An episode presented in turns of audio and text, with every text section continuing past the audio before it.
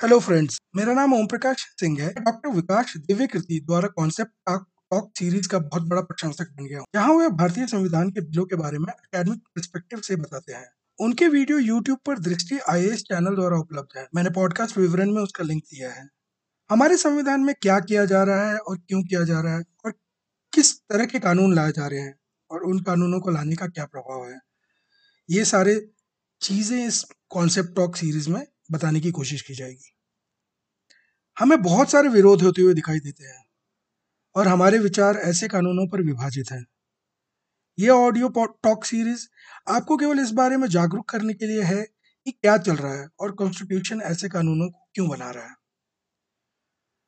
चूँकि मैं समझ सकता हूँ कि ये सारे यूट्यूब पे के पॉडकास्ट सुनने यूट्यूब के वीडियो लेक्चर्स देखने के लिए करीब पाँच से छः घंटे का समय लगता है। मुझे पूरा यकीन है कि हम में से बहुत लोगों के पास इतना समय नहीं होगा और इतने बड़े लेक्चर को सुनना करीब करीब नामुमकिन हो जाता है।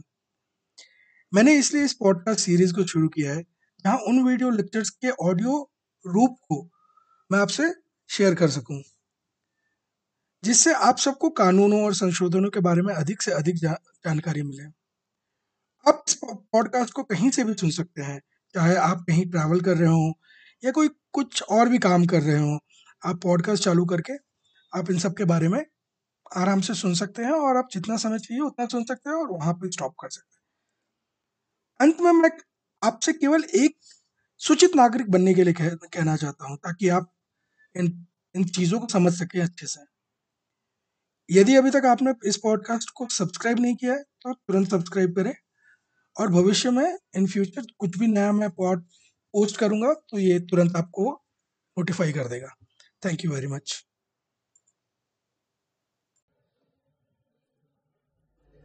procedure of GST regime कह सकते हैं। जीएसटी व्यवस्था के अब तक, यहाँ तक पहुँचने का जो पूरा प्रोसेस है, वो क्या रहा?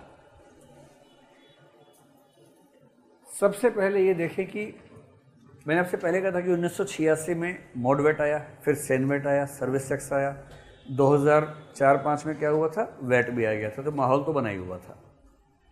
2002 में सरकार थी एनडीए की। एनडीए का मोटा मोटा मतलब बीजेपी की सरकार थी। अटल बिहारी वाजपेयी उस समय प्रधानमंत्री थे। अटल बिहारी वाजपेयी के जो वित्त मंत्री थे उस समय, उनका नाम था जसवंत सिंह। जसवंत सिंह ने 2002 के सितंबर महीने में दो कमेटीज बनाई और दोनों कमेटीज का अध्यक्ष एक ही व्यक्ति को बनाया, जिनको विजय केलकर के नाम से जानते हैं। विजय केलकर या केलकर समिति कह लीजिए। दो कमेटीज बनी, एक थी Kelkar committee on direct taxes और एक थी Kelkar committee on indirect taxes. इस कमेटी ने बहुत कम समय में रिपोर्ट दे दी। 2002 के एकदम अंत में या 2003 की एकदम शुरुआत में दोनों रिपोर्ट सबमिट की। अब 2003 से ये विचार शुरू हो गया कि हम इस बारे में क्या कर सकते हैं। प्रयास करें। 2000 ईस्वी में एक संस्था बनी थी जिसका नाम था empowered committee EC empowered committee का मतलब है सभी राज्यों के जो फाइनेंस मिनिस्टर्स हैं, उनकी एक समिति। इसका पर्पस यह था कि जब भी कोई बड़ा आर्थिक कदम उठाना हो तो सभी राज्यों के वित्त मंत्रियों की सभा में डिस्कशन हो जाए, उसके बाद केंद्र उसमें बातचीत करे। तो एम्पावर्ड कमेटी से कहा गया कि आप इस बारे में विचार करें कि हम क्या कर सकते हैं, क्योंकि केलकर समिति ने जो रिपोर्ट दी, उस रिपोर्ट में साफ़ साफ़ कहा कि हमें एक जीएसटी की व्यवस्था पर जाना होगा गुड्स एंड सर्विस टैक्स पे जाना होगा। इस रिकमेंडेशन के बेस पर एम्पावर्ड कमेटी से कहा गया कि इस पर विचार करना शुरू किया जाए। 2004 में ये सरकार चली गई। 2004 में सोनिया गांधी के नेतृत्व में यूपीए की सरकार बनी, लेकिन वो खुद प्रधानमंत्री नहीं बनी, प्रधानमंत्री बने मनमोहन सिंह। और मनमोहन सिंह तो खुद वित्तीय मामलों के दक्ष व्यक्ति थे। 2006 सात का जब बजट आया तो 2006 की बजट स्पीच में उनके उस समय के जो वित्त मंत्री हुआ करते थे, वित्त मंत्री मेरे ख्याल से चिदम्बरम उस समय थे उन्होंने जीएसटी पर बात फिर से आगे बढ़ाई और कहा कि हम 1 अप्रैल 2010 से भारत में एक यूनिफाइड जीएसटी लेके आएँगे। लागू करेंगे। उन्हें अंदाज़ा नहीं होगा कि काम कितना मुश्किल होने वाला है। उनको ऐसा लगा कि चार साल काफ़ी है। और तब से गंभीर काम होना शुरू हुआ। एम्पावर्ड कमेटी ने अपना काम शुरू किया। 2009 होते होते पहला एक प्रपोजल के रूप में प्रपोज लेजिस्लेशन के रूप में ड्राफ्ट बना। अब एक ड्राफ्ट बिल हमारे सामने था, जिस पर विचार विमर्श किया जाना था। इस पर ईसी ने खूब मंथन किया, और संस्थाओं ने अपनी भूमिका निभाई। और होते होते 2011 में एक असल में जॉइंट वर्क ग्रुप बनाया था अफसरों का, वो इस पर काफ़ी काम कर रहा था जिसने बिल को तैयार किया। 2009 में सरकार फिर इलेक्शन जीत गई। 2011 में इन लोगों ने संविधान संशोधन बिल तैयार कर लिया और लोकसभा में उसको लेके आ गए। ये था 115वां संविधान संशोधन बिल। ध्यान रखना, बिल की संख्या अलग होती है, एक्ट की अलग होती है। अभी 101वां एक्ट है। बिल 122वां था। और उससे पहले 115वां था। 115वां बिल आ गया, लोकसभा में ले आए। इतने महत्वपूर्ण बिल एक झटके में पास कभी नहीं होते हैं। एक सामान्य नियम है कि ऐसा बिल जब भी आएगा तो स्टैंडिंग कमेटी ऑन फाइनेंस एक स्टैंडिंग कमेटी होती है, यानी स्थायी समिति होती है। तो फाइनेंस के मामलों की जो स्टैंडिंग कमेटी है, उसके पास उसको भेजा गया कि आप स्टडी कर लीजिए, क्योंकि पूरा सदन स्टडी करे, इससे बेहतर होता है कि हर पार्टी के सदस्य उसी अनुपात में एक छोटी समिति में ले आते हैं, वो आपस में बहस कर लेते हैं तो इसका मतलब होता है कि सारी पार्टीज़ ने बहस कर ली और एक सही मसौदा तैयार हो गया। ये लंबा प्रयास चलता रहा। स्टैंडिंग कमेटी ने अपनी राय दी। इधर एम्पावर्ड कमेटी ने कम से कम दो तीन बार इसमें संशोधन की बात रखी अपनी तरफ़ से। और होते होते 2014 की मार्च में ये बिल लोकसभा में आ गया, प्रस्तुत हो गया।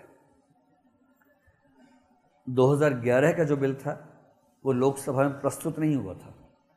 सिर्फ़ इतना हुआ था कि उस पर अभी बातचीत होनी शुरू हुई थी। मतलब पास नहीं हुआ था, प्रस्तुत हुआ था, उसके बाद ये हुआ कि हम स्टैंडिंग कमेटी से पास करवाएँ। 2014 में ये सारे प्रोसेस के बाद फिर से वो लोकसभा में आया। और अब ये प्रयास था कि लोकसभा से इसको पास करवा लिया जाए। लेकिन जब तक बात आगे बढ़ती है 2014 में, इसके एक डेढ़ महीने के बाद लोकसभा ही भंग हो गई। और तभी तो फिर वो हुआ। तो जैसी लोकसभा भंग हो गई, वैसे ही क्या हुआ कि ये वाला बिल लैप्स हो गया। लैप्स का मतलब है कि बिल की मौत हो गई। लोकसभा का बिल, लोकसभा के डिसॉल्व होने पर लैप्स हो जाता है। 2014 के 26 मई को नए प्रधानमंत्री ने सत्ता संभाली। मैंने कहा ना, राजनीतिक मामला होता है। पहले उनका मानना था कि जीएसटी भारत में सफल हो ही नहीं सकता। पद बदलने से राय बदलना बड़ा स्वाभाविक है, क्योंकि जब आप उस पद पे आएँगे तो आप इस पद के हिसाब से स्टडी करेंगे। उस पद पे हैं तो उस पद के हिसाब से स्टडी करेंगे। सोच के देखिए 26 मई को सरकार बनी, जून 2014 में ही सरकार ने इस बिल को फिर से पेश करने की अनुमति दे दी। और ईसी के पास भेजा कि आप ईसी कौन? इलेक्शन कमीशन एम्पावर्ड कमेटी उसके पास भेजा कि आप इस पर जो असहमतियाँ थी, उनको दूर कीजिए, सहमतियाँ बनाइए, इस बिल को आगे बढ़ाएँगे। एम्पावर्ड कमेटी ने काम किया, होते होते होते होते दिसंबर तक आकर सहमति बन गई और दिसंबर 14 में लोकसभा में फिर से ये बिल आ गया। पेश हो गया मतलब संशोधित बिल। अब पूरी कोशिश ये थी कि ये पास हो जाए और ये सरकार लोकसभा में तो पास करवाई सकती थी, दिक्कत राज्यसभा की थी। 2014 में लोकसभा में आया तो लोकसभा ने कहा कि भाई थोड़ा इस पर विचार विमर्श कर ही लेते हैं। और उसके बाद मई 2015 में फाइनली लोकसभा ने इस बिल को पास कर दिया। जब लोकसभा से बिल पास हो गया तो स्वाभाविक बात है कि वो चला गया राज्यसभा के पास। राज्यसभा में इस सरकार का बहुमत है नहीं। तो कांग्रेस और विपक्षी पार्टी राज्यसभा में ही सोचते हैं कि अब देखते हैं। अब आया ना? अब आया ऊँट पहाड़ के नीचे, अब देखते हैं। वहाँ सरकार इस मोड में रहती है प्लीज़ पास कर दो प्लीज़ पास कर दो, इसके बदले कुछ ले लो, क्या लोगे? प्लीज़ पास कर दो। ऐसे होता है वहाँ पर। विपक्ष कहता है कि नहीं, हमारे प्रोविज़न लगाओ, ये प्रोविज़न इसमें करो। सरकार इतनी दबाव में रहती है, संविधान संशोधन। सिंपल बिल तो पास हो नहीं रहे थे, अध्यादेश से काम चलाना पड़ रहा था। संविधान संशोधन बिल तो दो तिहाई बहुमत चाहिए। सिंपल बिल में तो आधा बहुमत चाहिए होता है। खूब बहस हुई। राज्यसभा ने क्या किया? जानबूझ के अपने सिलेक्ट कमेटी को सौंप दिया कि हम तो विचार करेंगे। केंद्र सरकार कह रही है कि जल्दी जल्दी करो, जल्दी जल्दी करो। दुनिया भर में हक जवानी है, लेकिन आप इन्होंने भेज दिया सिलेक्ट कमेटी को। सिलेक्ट कमेटी ने अच्छे से विचार किया और तीन चार बातें निकाल निकालने कि इनको चेंज करोगे तो बात आगे बढ़ेगी।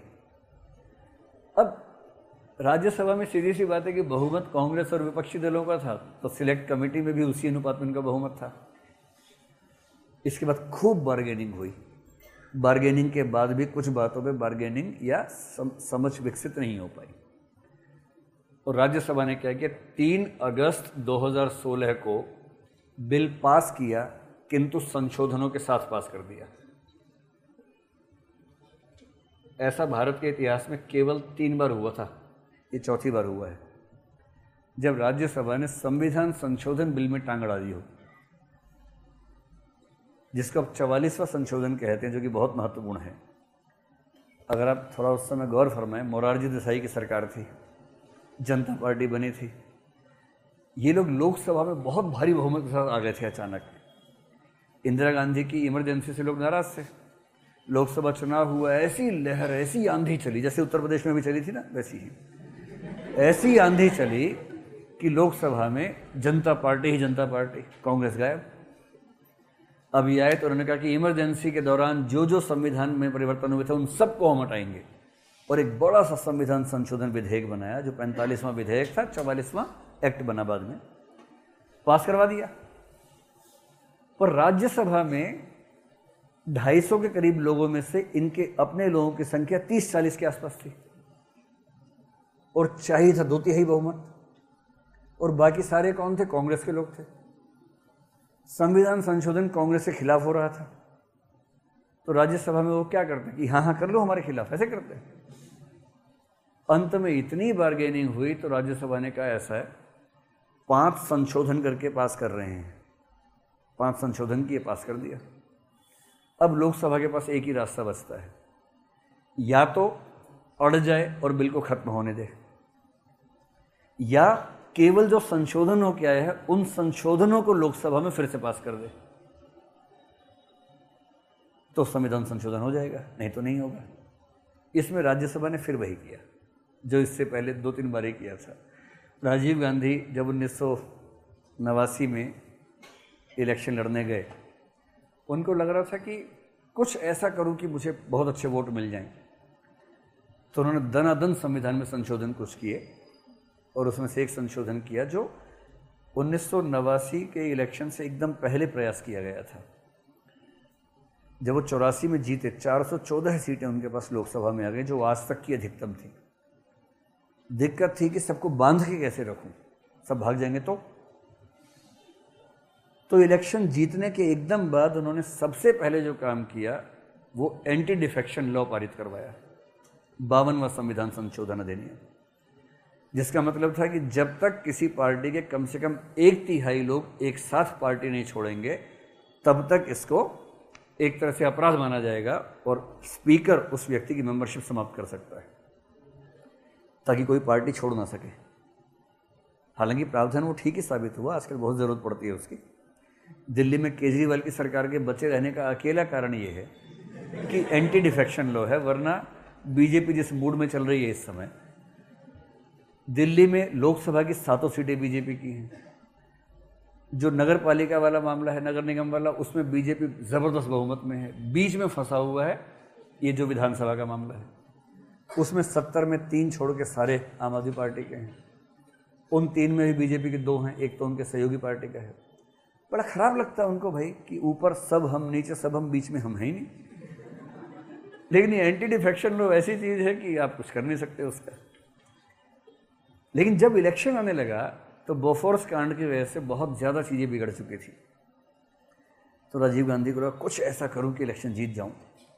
राजीव गांधी की एक खास बात थी कि दिखने में बहुत सुंदर थे, बहुत स्मार्ट थे। ऐसे स्मार्ट लोग राजनीति में कम ही आते हैं हमारे देश में। कुछ लोग होते हैं, लेकिन ज़्यादा नहीं होते। उनको लेकिन क्रेज था बच्चों में कि prime minister should be very handsome like Rajiv Gandhi. He should be like a chocolate ऐसा भाव लोगों के मन में आता था। तो उन्होंने क्या किया? सोचा इसी इमेज को बना लेता हूँ और इलेक्शन से एकदम पहले बासठवां संविधान, इकसठवां संशोधन किया और वोट डालने की एज इक्कीस से अठारह कर दी। उनको लगा जो अठारह से इक्कीस टाइप के लोग होते हैं ना, ये चेहरा देख के वोट डालेंगे। और चेहरे में तो मैं देवीलाल से अच्छा ही दिखता हूँ। तो उनको शायद इस तरह के मन में आते होंगे। मैं अज्यूम कर रहा हूँ, शायद ऐसे भाव आते होंगे मन में। उसके बाद लगा, इससे बात नहीं बन रही है। तो उन्होंने दनादन दो विधेयक पेश कर दिए, चौंसठवां, पैंसठवां, पंचायती राज और नगर पालिका वाला। लेकिन राज्यसभा अड़ गई और उसको पास नहीं का नहीं होने दिया। अगर मैं सही याद कर रहा हूँ तो केवल एक वोट से वो उस मामले में हारे थे। विधेयक पारित नहीं हो पाया। और फिर उनकी मौत के बाद तिहत्तरवां और चौहत्तरवां संविधान संशोधन जब पारित हुआ तो वो उसी का रीमेक था, उसमें कुछ चेंजेस करके, जो कुछ बिंदुओं पर असहमति थी, वो करके। तो राज्यसभा आज तक दो चार बार ही संविधान संशोधन के मुद्दे पे अड़ी है, उसमें से एक मामला जीएसटी है। अड़ गई, और संशोधन करके भेज दिया। और कह दिया लोकसभा से और प्रधानमंत्री से कि, लो भैया, इसको मानना है तो मान लो, वरना भाड़ में जाओ। लोकसभा में वित्त मंत्री तैयार बैठे थे क्योंकि उनको पास तो करवाना ही था। और जो चेंजेस हुए थे, उस पर भी सहमति बन गई थी बातचीत के माध्यम से। केवल पाँच दिन बाद 8 अगस्त 2016 को लोकसभा ने संशोधित विधेयक को फिर से पास किया। और जैसी दोनों सदनों से पास हुआ, इसका मतलब कम से कम संसद के दोनों सदनों की भूमिका पूरी हो गई।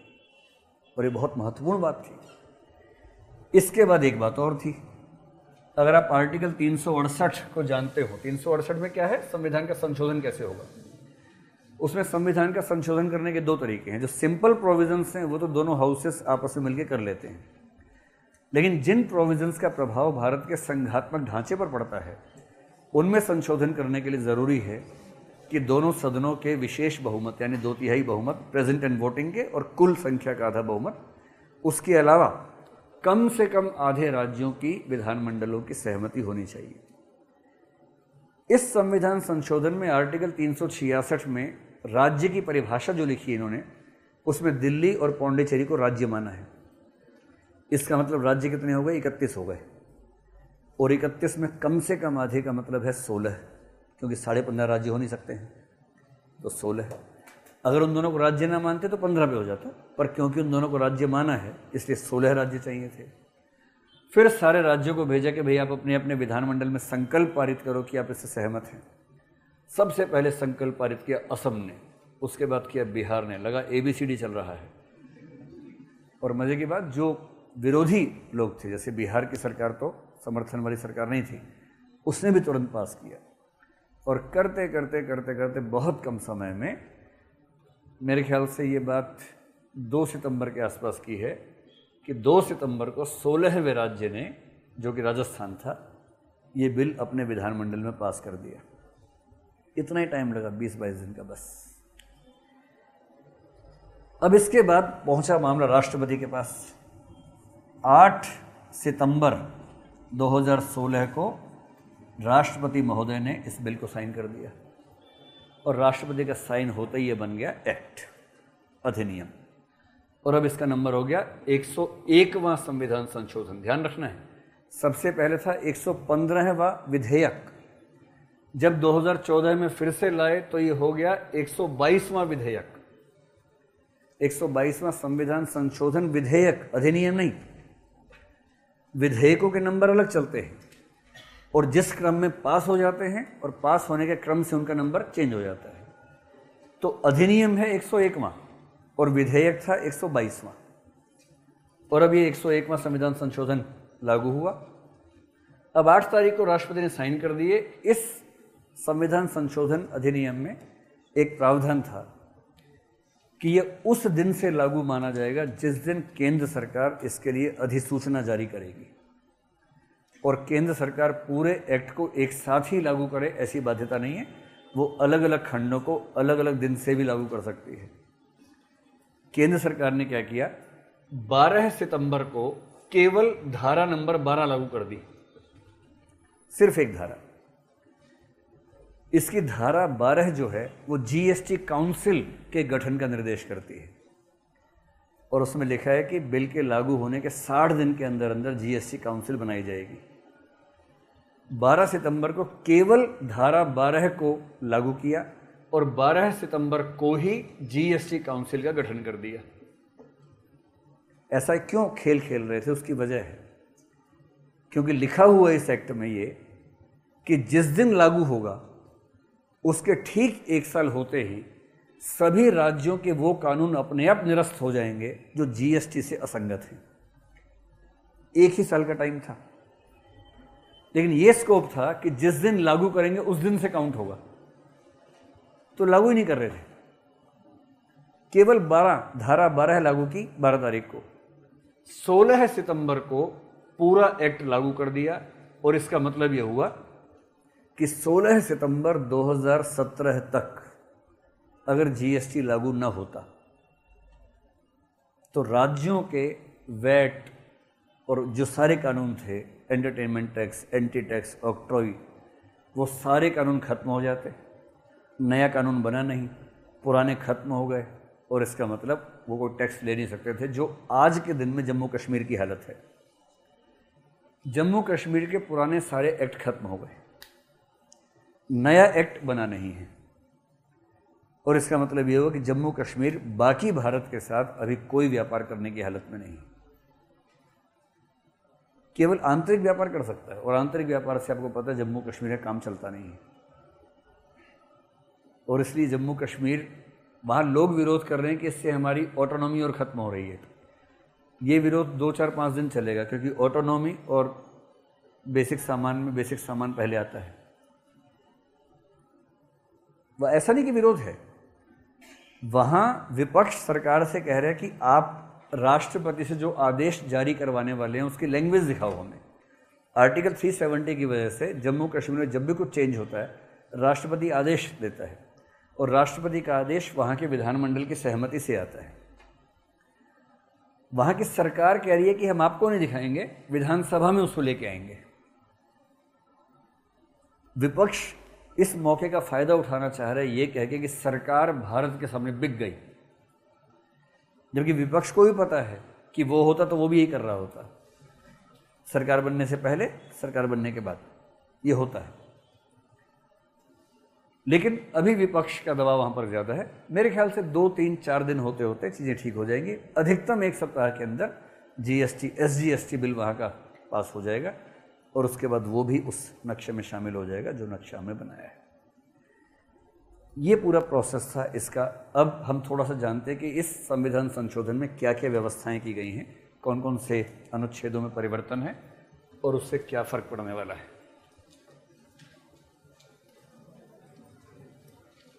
चलिए देखिए 101वां संविधान संशोधन अधिनियम।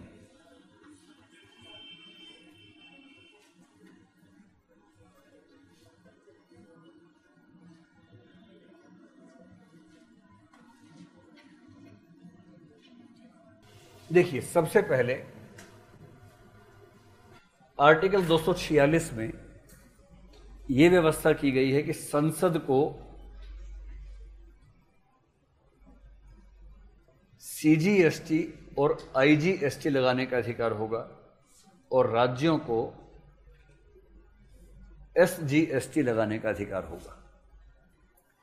मैंने आपसे कहा था ना कि टैक्स लगाने का अधिकार पहले चाहिए होता है। कौन सा टैक्स कौन लगाएगा, ये अधिकार देना पड़ता है।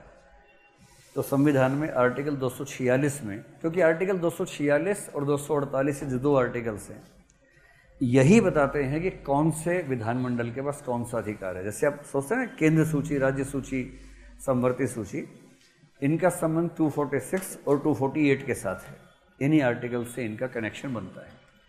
तो सबसे पहले आर्टिकल 246 इस बात की व्यवस्था करता है कि ये ये कर लगाने का अधिकार मिलेगा। इसके बाद एक आर्टिकल ध्यान रखिए, दो सौ उनहत्तर। दो सौ उनहत्तर में जो पहले काम होता था, उसको बोलते हैं सेंट्रल सेल्स टैक्स क्या मैं आपसे उम्मीद करूँ कि आप सेंट्रल सेल्स टैक्स समझ पा रहे हैं? ये कौन सा था? हाँ इंटर स्टेट जो सेल्स होती थी, ट्रांजैक्शंस होती थी, उस पर कर लेता कौन था? केंद्र। लेकिन लेके रख लेता था? राज्य को तुरंत मार देता था। ऐसा नहीं कि बाद में बांटेंगे, तुरंत वहीं का वहीं उसको निपटाता था। सेंट्रल सेल्स टैक्स के मामले में अब व्यवस्था यह है कि 269 के प्रावधान 269 ए के अनुसार चलेंगे। ये एक नया आर्टिकल आ गया है। और 269 में व्यवस्था है इंटर स्टेट जीएसटी की आईजीएसटी आईजीएसटी के बारे में तीन बातें ध्यान रखें। आईजीएसटी एक तो लगता है इंटर स्टेट ट्रांजेक्शन्स पे, जो कि आप एग्ज़ाम्पल से समझ चुके हैं। दूसरा मज़े की बात है कि अब अगर बाहर से आयात होगा इंपोर्ट होगा, वहाँ भी आईजीएसटी लगेगा। आयात के मामले में कस्टम ड्यूटी प्लस आईजीएसटी लगेगा। इसका व्यवहारिक मतलब समझ रहे हैं? कल से पहले तक किसी भी आयात पर किसी राज्य को कोई कर नहीं मिलता था। कल से जो नई व्यवस्था है, अब जो भी वस्तुएँ आयात होंगी, वो वस्तु अंततः जिस राज्य में जाके कंज्यूम होगी, उस राज्य को उसके आयात पर आईजीएसटी का आधा हिस्सा, जो कि एसजीएसटी में जाएगा, वो मिलेगा। राज्यों की खुशी का एक अतिरिक्त कारण ये भी है कि पहली बार उनको आयात में कुछ हिस्सा मिलना शुरू होगा काउंटर वेलिंग ड्यूटी हट गई है स्पेशल एडिशनल कस्टम ड्यूटी हट गई है, लेकिन कस्टम ड्यूटी है और साथ में आईजीएसटी है। और तीसरा, चीन को टक्कर देने का प्रयास शायद है ये।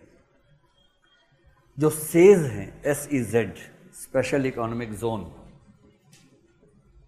किसी भी स्पेशल इकोनॉमिक जोन से अगर कोई चीज़ बाहर निकल रही है तो उस पर ना एस जी एस टी ना सी जी एस टी उस पर लगेगा आई जी एस टी मतलब सी और एस नहीं आई जी एस टी लगेगा।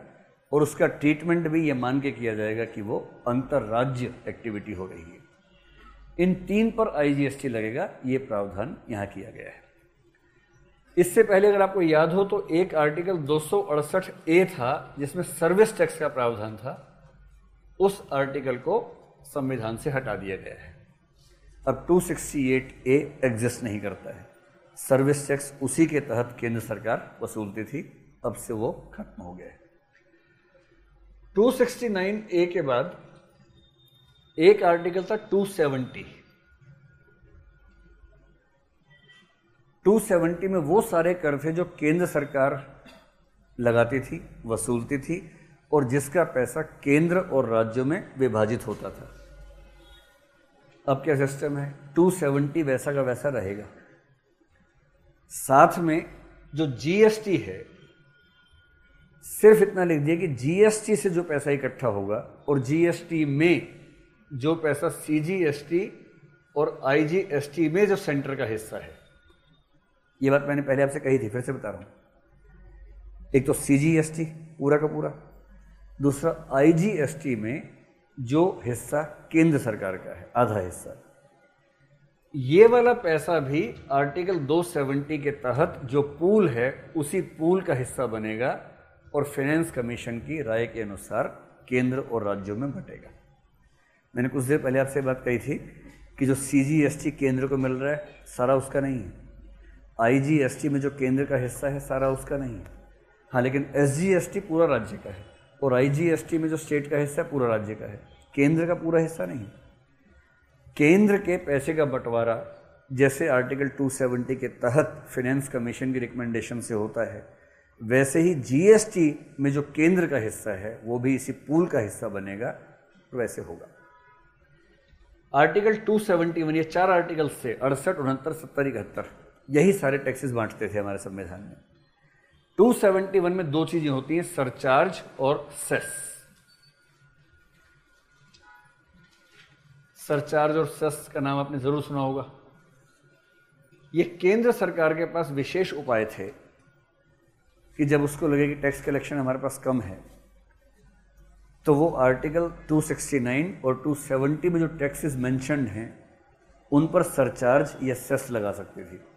सरचार्ज और सेस की मज़ेदार बात यह है कि उसका सारा पैसा केंद्र को ही मिलता है, राज्य को उसमें एक पैसा भी नहीं मिलता है। इसे राज्य इस बात से खुश होंगे नाराज़ होंगे? आज नाराज़ थे वो हमेशा बोलते सरचार्ज मत लगाओ। जैसे एग्ज़ाम्पल लीजिए। मान लीजिए इनकम टैक्स 20 परसेंट है और बीस हज़ार करोड़ रुपए इकट्ठा होता है। ये पैसा जो आएगा केंद्र के पास, इसका बंटवारा होगा केंद्र और राज्यों में। किस फार्मूले से होगा? जो फार्मूला फाइनेंस कमीशन सुझाएगा। जनरली मान लीजिए कि उससे क्या फोर्टी परसेंट राज्यों को दीजिए सिक्सटी परसेंट केंद्र रखेगा तो फोर्टी परसेंट राज्यों में बटेगा आपस में और सिक्सटी परसेंट केंद्र रखेगा। अब मान लीजिए केंद्र को लग रहा है पैसे कम हैं और वो कहता है कि भाई इनकम टैक्स को 20 से 30 परसेंट कर देते हैं और अब हो गया तीस हज़ार करोड़ रुपए। लेकिन इससे क्या फ़ायदा होगा? जो दस हज़ार करोड़ एक्स्ट्रा आया, उसमें से उसे कितना मिला? छह हज़ार करोड़ मिला। इसकी बजाय वो क्या करना पसंद करेगा? वो कहेगा, बीस प्रतिशत इनकम टैक्स जो है, इसी इनकम टैक्स पर हम ऐसा करते हैं, बीस परसेंट सरचार्ज लगा देते हैं, या तीस परसेंट सरचार्ज लगा देते हैं। सरचार्ज का मतलब ये नहीं हुआ कि बीस प्लस तीस पचास हो गया। जो 20 परसेंट टैक्स है टैक्स पे 30 परसेंट। बीस हज़ार करोड़ रुपए आ रहा था, इस पर 30 परसेंट, यानी छह हज़ार करोड़ रुपए। 30 परसेंट टैक्स करने से केंद्र को छह हज़ार करोड़ ही मिल रहा था। चार हज़ार करोड़ तो राज्यों को मिल रहा था। ये कह रहे मैं राज्यों को क्यों दूँ? मैं तो 30 परसेंट सरचार्ज लगाऊँगा ताकि लोगों पर बोझ कम पड़े। बीस परसेंट टैक्स है, तीस परसेंट सरचार्ज का मतलब हुआ कुल छब्बीस परसेंट टैक्स हो गया। ऐसे तीस परसेंट हो रहा था। और संविधान साफ़ साफ़ कहता है कि सरचार्ज और सेस की पूरी प्राप्तियाँ केंद्र की होंगी। इसलिए केंद्र सरकार लगाती है सरचार्ज, या सेस। सरचार्ज और सेस में अंतर इतना है कि सरचार्ज लगाते हैं तो केंद्र को बताना नहीं होता किस चीज़ के लिए है, कहीं भी सेट कर सकती है उसको। वो सीधे सीधे संचित निधि में चला जाता है, अब जहाँ चाहे खर्च कर लें। सेस में बताना पड़ता है किस चीज़ का सेस है। स्वच्छ भारत सेस। स्वच्छ भारत सेस के जितने पैसे आएँगे, वो स्वच्छ भारत के अकाउंट में ही जाएँगे और उसी काम में खर्च होने चाहिए। तो जब सरकार बताने के मूड में हो इस काम के लिए तो सेस लगा देगी। जब बताने के मूड में ना हो किस काम के लिए पैसा चाहिए तो सरचार्ज लगाएगी। लेकिन टैक्स बढ़ाएगी तो उसमें राज्यों को हिस्सा देना पड़ेगा। इसलिए केंद्र सरकार आर्टिकल 271 का खूब प्रयोग करती रही है सरचार्ज और सेस लगाने में। राज्यों ने खूब ताकत लगाई कि सरचार्ज और सेस खत्म ही करवा दें पूरी तरह से, कि 271 ही खत्म हो जाए। पर केंद्र सरकार टस से मस नहीं हुई इस मामले में। और अब जो नई व्यवस्था है वो ये है कि केंद्र सरकार के जो टैक्स बचे हुए हैं, उस पर सरचार्ज भी लगा सकती है, सेस भी लगा सकती है। लेकिन जीएसटी के मामले में एक विशेष सेस लगेगा, और जीएसटी का जो सेस है उसका बंटवारा होगा केंद्र और राज्य में और वो जीएसटी काउंसिल के निर्देशों के अनुसार होगा। अब जो नई व्यवस्था है, केवल एक ऐसा सेस है जो केंद्र और राज्यों में बटेगा। वो कौन सा सेस है? जीएसटी सेस है। और जीएसटी सेस का सारा पैसा जाएगा स्टेट्स कंपनसेशन फंड में, क्योंकि जीएसटी लगाने पर राज्यों को जो घाटा होगा उस घाटे की भरपाई करने की गारंटी केंद्र सरकार ने राज्यों को पाँच साल के लिए दी है। संविधान संशोधन में ये बातें बताना भूल गया था आपको। पाँच साल की गारंटी केंद्र ने दी है राज्यों को कि आपके जो कमी होगी रिसोर्सेस की, उसकी भरपाई हम करेंगे। उसकी भरपाई के लिए ये फंड बना है। और इसमें क्या क्या डाला है? एक तो महँगी चीज़ें कैंपा कोला थम्सअप इन सब पे पंद्रह परसेंट सरचार्ज है। अट्ठाईस परसेंट टैक्स है। अट्ठाईस परसेंट टैक्स के बाद पंद्रह परसेंट सरचार्ज है। यानी अट्ठाईस पे पंद्रह मानेंगे तो फोर पॉइंट टू और मान लीजिए तो करीब बत्तीस दशमलव दो परसेंट टैक्स हो गया। तंबाकू पर लगाया है सेस 204 प्रतिशत। तंबाकू में जो गुटका है, जो सामान्य तंबाकू है, उस पर 135 परसेंट सेस है।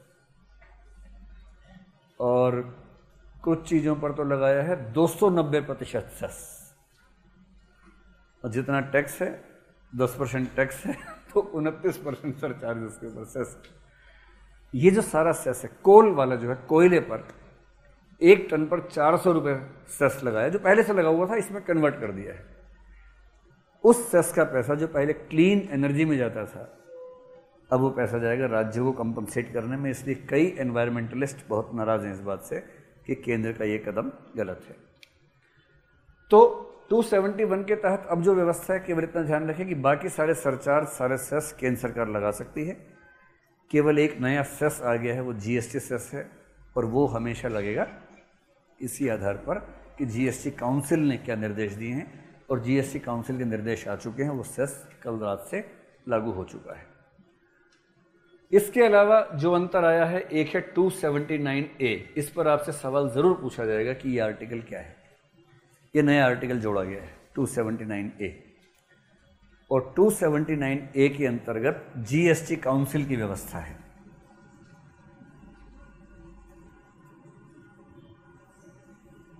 जीएसटी के मामले में सारे फैसले करने की जो क्षमता है, जो अधिकार है, वो जीएसटी काउंसिल के पास है।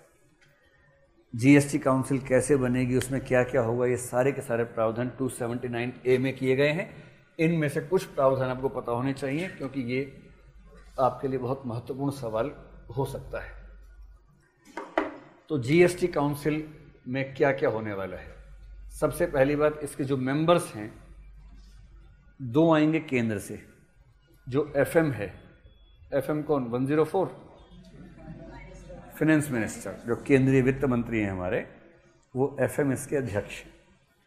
और इन्हीं के मंत्रालय में जो राज्य मंत्री होंगे राजस्व के मामले में तो स्टेट मिनिस्टर ऑफ़ फाइनेंस जो रेवेन्यू या टैक्सेशन के मामले में होंगे, यानी केंद्रीय वित्त मंत्रालय में ही जो राज्य मंत्री नियुक्त हैं, वो इसके दूसरे मेंबर होंगे। और इसके अलावा 31 के 31 राज्यों के फाइनेंस मिनिस्टर या कोई अदर मिनिस्टर जो उस राज्य की ओर से नियुक्त किया जाए।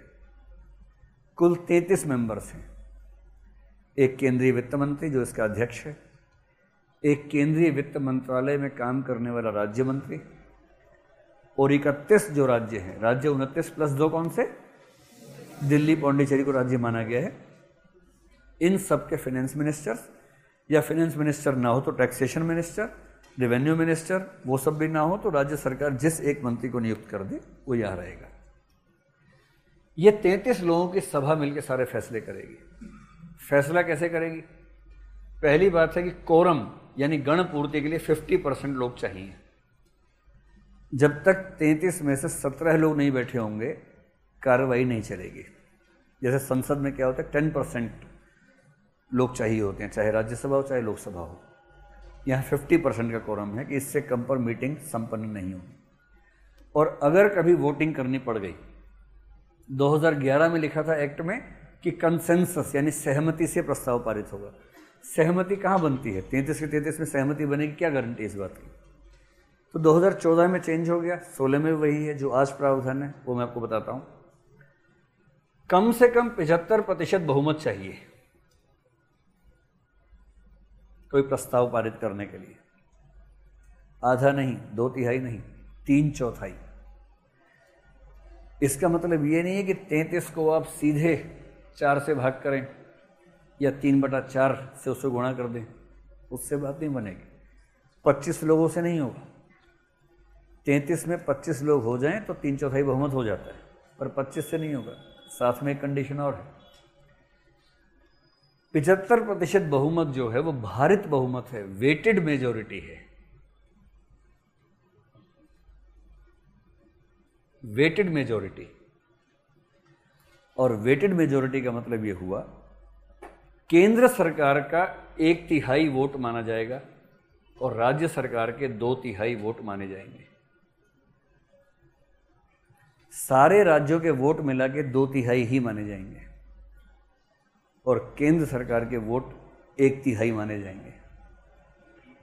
इसका मोटा मोटा मतलब ये हुआ कि अगर आप कोई एक खास वैल्यू निकाल लें तो आप मान लीजिए कि राज्य सरकार के पास कुल जो वोट हैं, तैंतीस दशमलव तीन वोट हैं। अगर दोनों लोग बैठे हैं तो इसका आधा आधा कर लीजिए। एक ही बैठा है तो वो अकेला जो वोट देगा, तैंतीस दशमलव तीन वोट पड़ गए। राज्य हैं इकतीस, कुल वोट हैं छियासठ दशमलव छः तो लगभग दो वोट पर स्टेट अगर सारे बैठे हैं तो दो दशमलव कुछ। अगर आठ ने हाथ खड़ा कर दिया तो आप कहेंगे, ठीक है। लगभग सत्रह वोट आपके हो गए। और केंद्र वाला एक हाथ खड़ेगा, ले, मेरा अकेला आ गया, सत्रह ही आ गए। और दोनों ने कर दिया। और अगर केंद्र से एक ही आया होगा तो ले, तैंतीस वोट। तुम आठ के मिला के सोलह हैं, मेरे अकेले के तैंतीस हैं। प्रावधान बड़ा सरल था। सारे राज्य मिलकर भी केंद्र का कुछ बिगाड़ नहीं सकते। सारे राज्य मिल जाएँगे तो क्या कर लेंगे? दो बटा तीन? और बहुमत चाहिए कितना? तीन बटा चार। सारे राज्य मिलकर छियासठ दशमलव छह प्रतिशत हैं और न्यूनतम बहुमत चाहिए पिछहत्तर प्रतिशत। तो क्या राज्य अपनी मर्ज़ी से केंद्र को ताक पे रख के कुछ पास करवा लेंगे? नहीं। और केंद्र करवा लेगा? वो तो और कम है, तैतीस है वो तो। इसका मतलब जब तक केंद्र और बहुत सारे राज्य आपस में सहमत नहीं होंगे तब तक जीएसटी काउंसिल से कुछ पास करवा नहीं सकते और जीएसटी काउंसिल से पास करवाए बिना जीएसटी के मामले में कुछ भी प्रावधान लागू करवाना संभव नहीं है। ये इस अमेंडमेंट का सबसे शानदार संशोधन माना जाता है। इसके बाद तीन सौ छियासठ में कुछ परिभाषाएँ चेंज की हैं। मैं आपको बता चुका हूँ। एक तो मैंने कहा था कि जीएसटी की परिभाषा क्या है? एल्कोहल को छोड़ के बाकी चीज़ों पर लगने वाला कर। सर्विस की परिभाषा क्या है? जो भी गुड नहीं है, वो सर्विस है। स्टेट की परिभाषा क्या है? कि सारे स्टेट्स और इंक्लूडिंग यूटीज विद लेजिस्लेचर्स जिन यूटीज में विधानमंडल है, विधानसभा है, उनको भी राज्य माना है, इसलिए राज्य कितने हो गए, इकतीस हो गए, उनतीस राज्य इसके हिसाब से नहीं। तीन सौ अड़सठ में बताया कि इस एक्ट में संशोधन करने के लिए वही व्यवस्था करनी पड़ेगी। दोनों सदनों का विशेष बहुमत और आधे राज्यों की सहमति, उससे कम में जीएसटी वाले काम में संशोधन नहीं हो सकता। एक अंतिम प्रावधान इसमें और है, जिसकी वजह से इतना हल्ला मचा है, लेकिन उस पर लोगों ने ध्यान कम दिया। अगर आप थोड़ा सा भी ध्यान देंगे तो समझेंगे कि इतनी मारा मारी थी नहीं। तीन सौ अड़सठ आप समझ गए? कि इसका संशोधन करने के लिए केवल दोनों सदनों का बहुमत चाहिए या आधे राज्य भी चाहिए? आधे राज्य भी चाहिए। इसलिए बहुत मुश्किल इसको बनाया गया है। तीन सौ अड़सठ के बाद इसमें एक प्रावधान ये किया है।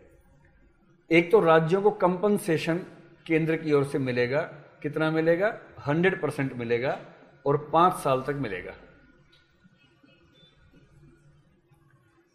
जिन भी राज्यों को पहले की तुलना में कम राजस्व की प्राप्ति होगी, उनको केंद्र सरकार या मैंने संसद का लिखा है कि संसद उनको कंपनसेट करेगी। कंपनसेट कैसे करेगी? ये सब नहीं लिखा है, वो जीएसटी काउंसिल तय करेगी और जीएसटी काउंसिल ने जो तय किया वो क्या कर दिया है? एक कंपनसेशन फंड बना दिया है, जिसमें सेस के पैसे आते हैं। और वो फंड इतना बड़ा है कि उससे आराम से वो कंपनसेट कर लेंगे। बस ये ध्यान रखना है कंपनसेशन के लिए किसी राज्य की आय कितनी मानी जाए? 2015-16 में उस राज्य की आय कितनी थी? और कौन से टैक्सेस से? जो टैक्स जीएसटी में समा गए हैं। इस वाक्य को सुनी ध्यान से। 2015-16 में किसी राज्य की उन टैक्सेस से कितनी कमाई थी जो टैक्स जीएसटी का हिस्सा बन गए हैं? उस आय को बेस मानेंगे। और ये मानते हुए कि हर साल 14 परसेंट इसकी आय बढ़ जाती इस हिसाब से अगले पाँच सालों में गणना करेंगे कि इसकी इतनी आय होनी चाहिए थी और अब कितनी आय है। ये व्याख्या समझ में आ रही है आप लोगों को?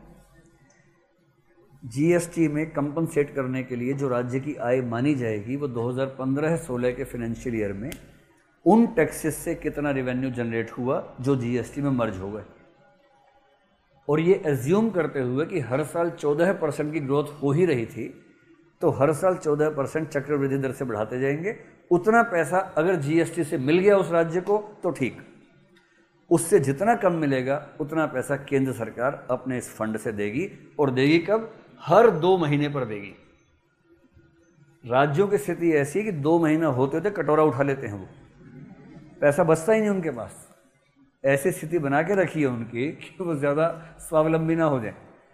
तो हर दो महीने में पेमेंट करनी होगी और साथ में लिख दिया सी ऑडिट करेंगे ताकि राज्य उठ पटांग डिमांड ना कर सके। तो सी की ऑडिट से व्यवस्था चलेगी। अंतिम बात। लिखा है कि जिस दिन ये एक्ट लागू होगा। उसके ठीक एक साल बाद सभी राज्यों के वे कानून, जो इस कानून से असंगत हैं, वे अपने आप समाप्त हो जाएँगे। हाँ अगर कोई राज्य उससे पहले ही अपनी विधि पारित कर लेता है तो उसी दिन समाप्त हो जाएगा। लेकिन अगर किसी राज्य ने इसके हिसाब से अपनी विधि नहीं बनाई तो एक साल होते ही उसके वो सारे कानून खत्म हो जाएँगे। जो पहले से चल रहे हैं और वो सारे कानून कब खत्म हो जाएँगे? 16 सितंबर 2017 को। इसलिए अरुण जेटली बहुत परेशान थे कि जल्दी से लागू हो। एक जुलाई हो गया था और मुश्किल से हमारे पास ढाई महीने बचे हुए थे। लेकिन जो प्रावधान लोगों ने ध्यान से नहीं पढ़ा, वो एक और भी है। लोग कह रहे हैं कि 16 सितंबर तक करना ज़रूरी था, वरना आग लग जाती, वरना संविधान फेल हो जाता। ऐसा कुछ ना होता। क्योंकि संविधान संशोधन अधिनियम की जो आखिरी धारा है, बीसवीं धारा, उसमें एक बात और लिखी है। और लिखा है कि अगर राष्ट्रपति को लगता है कि इसको लागू करने में कुछ ऐसी समस्याएँ आ रही हैं, जिन्हें सुलझाने के लिए संविधान में कुछ बदलाव करना ज़रूरी है तो राष्ट्रपति अपने आदेश द्वारा संविधान में कोई भी परिवर्तन कर सकेगा। किंतु ऐसा परिवर्तन इस अधिनियम के लागू होने की तिथि से तीन साल तक ही चल सकेगा और ऐसे किसी भी आदेश को संसद के दोनों सदनों के समक्ष जितना जल्दी हो सके उतना जल्दी रखा जाएगा। कहने का भाव ये है कि 16 सितंबर 2016 को लागू हुआ है। 16 सितंबर 2019 तक राष्ट्रपति के पास पूरी शक्ति है इसके प्रावधानों को अपने साइन से बदलने की। राष्ट्रपति अपनी मर्ज़ी से केवल खाना वाना खा सकता है हमारे देश में। राष्ट्रपति का मतलब होता है प्रधानमंत्री। भारत में एक ही आदमी ऐसा है जो जीएसटी को लागू होने से रोक सकता था। वो कौन है आप जानते ही? प्रधानमंत्री जी। और वो चाह नहीं रहे। इससे लागू होना था। लेकिन वो भी तीन साल तक डिले करवा सकते थे। इस बात पर लोगों का बहुत कम ध्यान था, इसलिए ध्यान रखना कि अगर मामला फंसी जाता किसी वजह से तो राष्ट्रपति के साइन करवा के उसको छः महीने लेट करवा देते, तीन महीने लेट करवा देते। तो बहुत मारा मारी हड़बड़ी वाली बात नहीं थी। ये तो सरकार ने एक साल का समय लिया था तो स्वाभाविक था कि एक साल के अंदर होना चाहिए तो सरकार ने एक साल में कर दिया, अच्छे तरीके से किया। मेरा ख्याल है कि हम यहाँ पर इसे रोकते हैं, और अब मैं चाह रहा हूँ कि आप लोग प्रश्न पूछिए।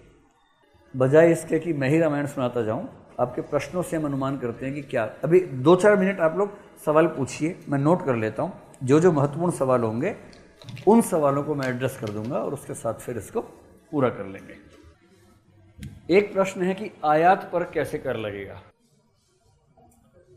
देखिए, आयात बड़ा सरल सा मामला है।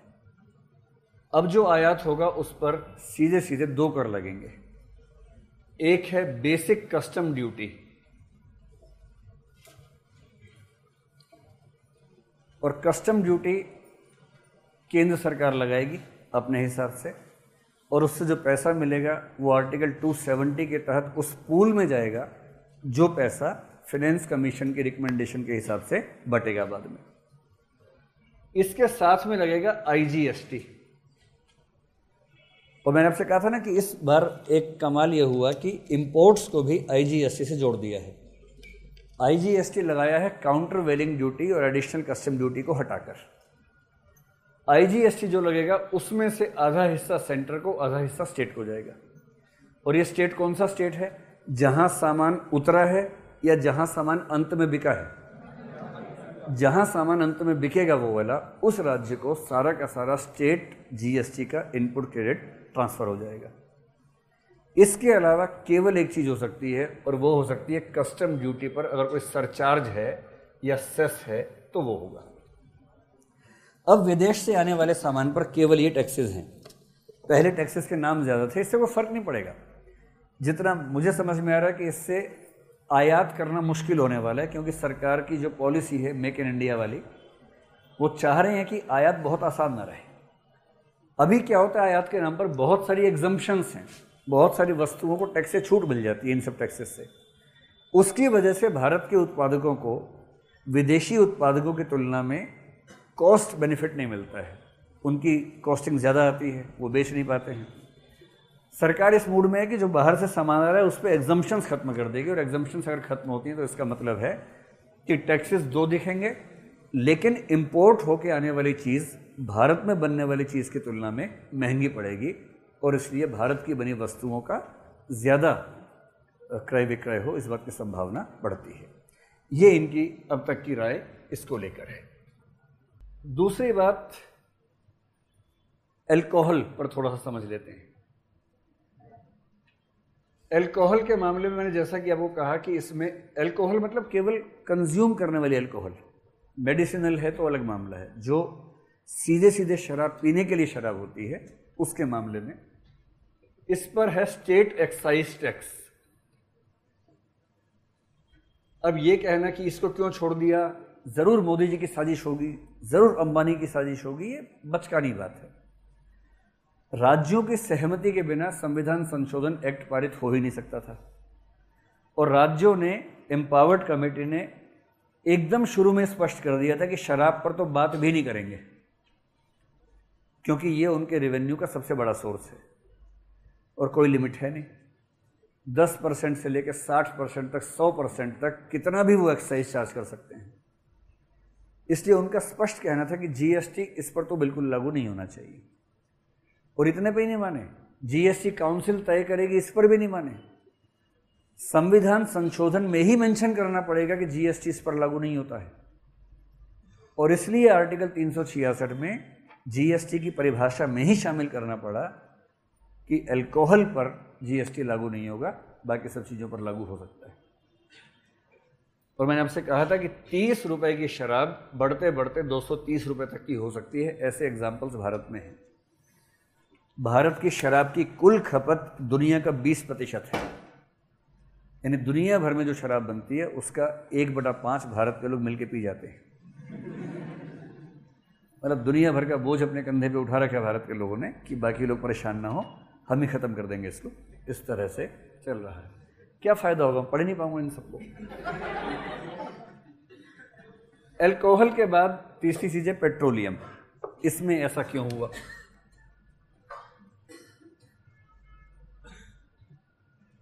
देखिए, पेट्रोलियम में सारे प्रोडक्ट्स जीएसटी की परिधि से बाहर नहीं पेट्रोलियम का अभी का खेल क्या है, अगर उसको समझ लेंगे तो चीज़ें थोड़ी आसान होंगी। एक होता है पेट्रोल, एक है डीजल। ठीक है, इन दोनों पर एक मोटा मोटा अंदाज़ा लगा लीजिए कैसे काम होता है। अभी 16 जून से क्या हुआ कि डेली बेसिस पे रेट्स तय हो रहे हैं पेट्रोल, डीजल के। तो 16 जून के जो रेट्स थे, अगर आप उनको ध्यान रख के समझना चाहें तो स्थिति क्या है? जो पेट्रोल और डीजल भारत सरकार को मिलता है आयात होके। अगर एक लीटर के हिसाब से बात करें, वो तो बैरल्स में मिलता है, हम लीटर में अगर उसको डिवाइड कर लें तो एक लीटर पेट्रोल भारत सरकार को मिलता है अठारह रुपये के आसपास और डीजल भी अठारह रुपये का मिलता है। पेट्रोल डीजल के रेट्स में रत्ती भर अंतर नहीं है, जो आता है बाहर से, उसमें दशमलव में भी अंतर नहीं आता है, एकदम सेम रेट होता है। इसलिए विकसित देशों में ये कहना कि मेरे पास डीजल कार है, तेरे पास तो पेट्रोल कार है, कोई सुनता भी नहीं इन सब बातों को। वह, उन दोनों को सेम मानते हैं वो लोग। अंतर नहीं समझते। इसके बाद इसकी बेसिक प्रोसेसिंग, रिफाइनरी और वो सब जो चीज़ें हैं, बेसिक खर्चे हैं, वो जुड़ जाते हैं। वो खर्चे यहाँ पर लगभग आठ रुपये के पड़ते हैं, आठ या नौ रुपये के। और यहाँ भी लगभग उतने के पड़ते हैं तो मान के चलिए कि छब्बीस रुपये के आसपास का पेट्रोल और डीजल पड़ता है। फैक्ट्री से बाहर निकलते हुए रिफाइनरी को फैक्ट्री मान लीजिए इस सेंस में। यहाँ खड़ी है केंद्र सरकार सेंट्रल एक्साइज डिपार्टमेंट के साथ। सेंट्रल एक्साइज टैक्स जो है, वो आमतौर पर पेट्रोल पर 80 फ़ीसदी तक चला जाता है और डीजल पर 60 फ़ीसदी तक चला जाता है। और इसका मतलब हुआ कि ये जो छब्बीस रुपये है, इस छब्बीस रुपये पर लगभग इक्कीस रुपये सेंट्रल टैक्स लगता है। और इस पर लगभग सत्रह रुपये सेंट्रल टैक्स लगता है। तो ये हो गया सैंतालीस रुपये और ये हो गया फोर्टी थ्री। आप समझ लीजिए, बाहर से आया था अठारह रुपये का। हर लीटर पर केंद्र सरकार ने उसके ऊपर इक्कीस रुपये ले लिया है। इसलिए सरकारें चाहती है कि खूब डीजल लोग खर्च करें, खूब पेट्रोल फूकें। हालाँकि ये भी चाहती है कि पर्यावरण का संरक्षण हो, लेकिन मनी मन में चाहती है कि खूब फूकें। कम से कम खरीद लें, बेशक चलाएँ नहीं गाड़ी। खरीदते रहें। इसके बाद आ जाते हैं जो पंप ऑपरेटर्स होते हैं, petrol pump operators. Petrol pump operator को पेट्रोल पर प्रति लीटर ढाई रुपए और डीजल पर प्रति लीटर डेढ़ रुपए मिलता है लगभग। तो ये हो गया साढ़े उनचास रुपये और ये हो गया साढ़े चवालीस रुपये अब ये बिकने के लिए तैयार है। पेट्रोल पंप से। यहाँ पहुँच जाता है स्टेट वेट डिपार्टमेंट कि तुम जो बेचोगे, उस पर टैक्स दो हमें। और राज्य सरकारों ने सामान्यतः पेट्रोल पे टैक्स लगा रखा है सत्ताईस परसेंट के आसपास। और डीजल पर इनका टैक्स आमतौर पे होता है सत्रह परसेंट के आसपास, सोलह सत्रह परसेंट के बीच में sixteen point seven five generally और इसका मतलब ये हुआ कि ये यहाँ से बढ़ते बढ़ते करीब सोच लीजिए कि कितना बारह, तेरह रुपए के आसपास यहाँ हो गया। और इसके पास लगभग मान लीजिए दस रुपए के आसपास।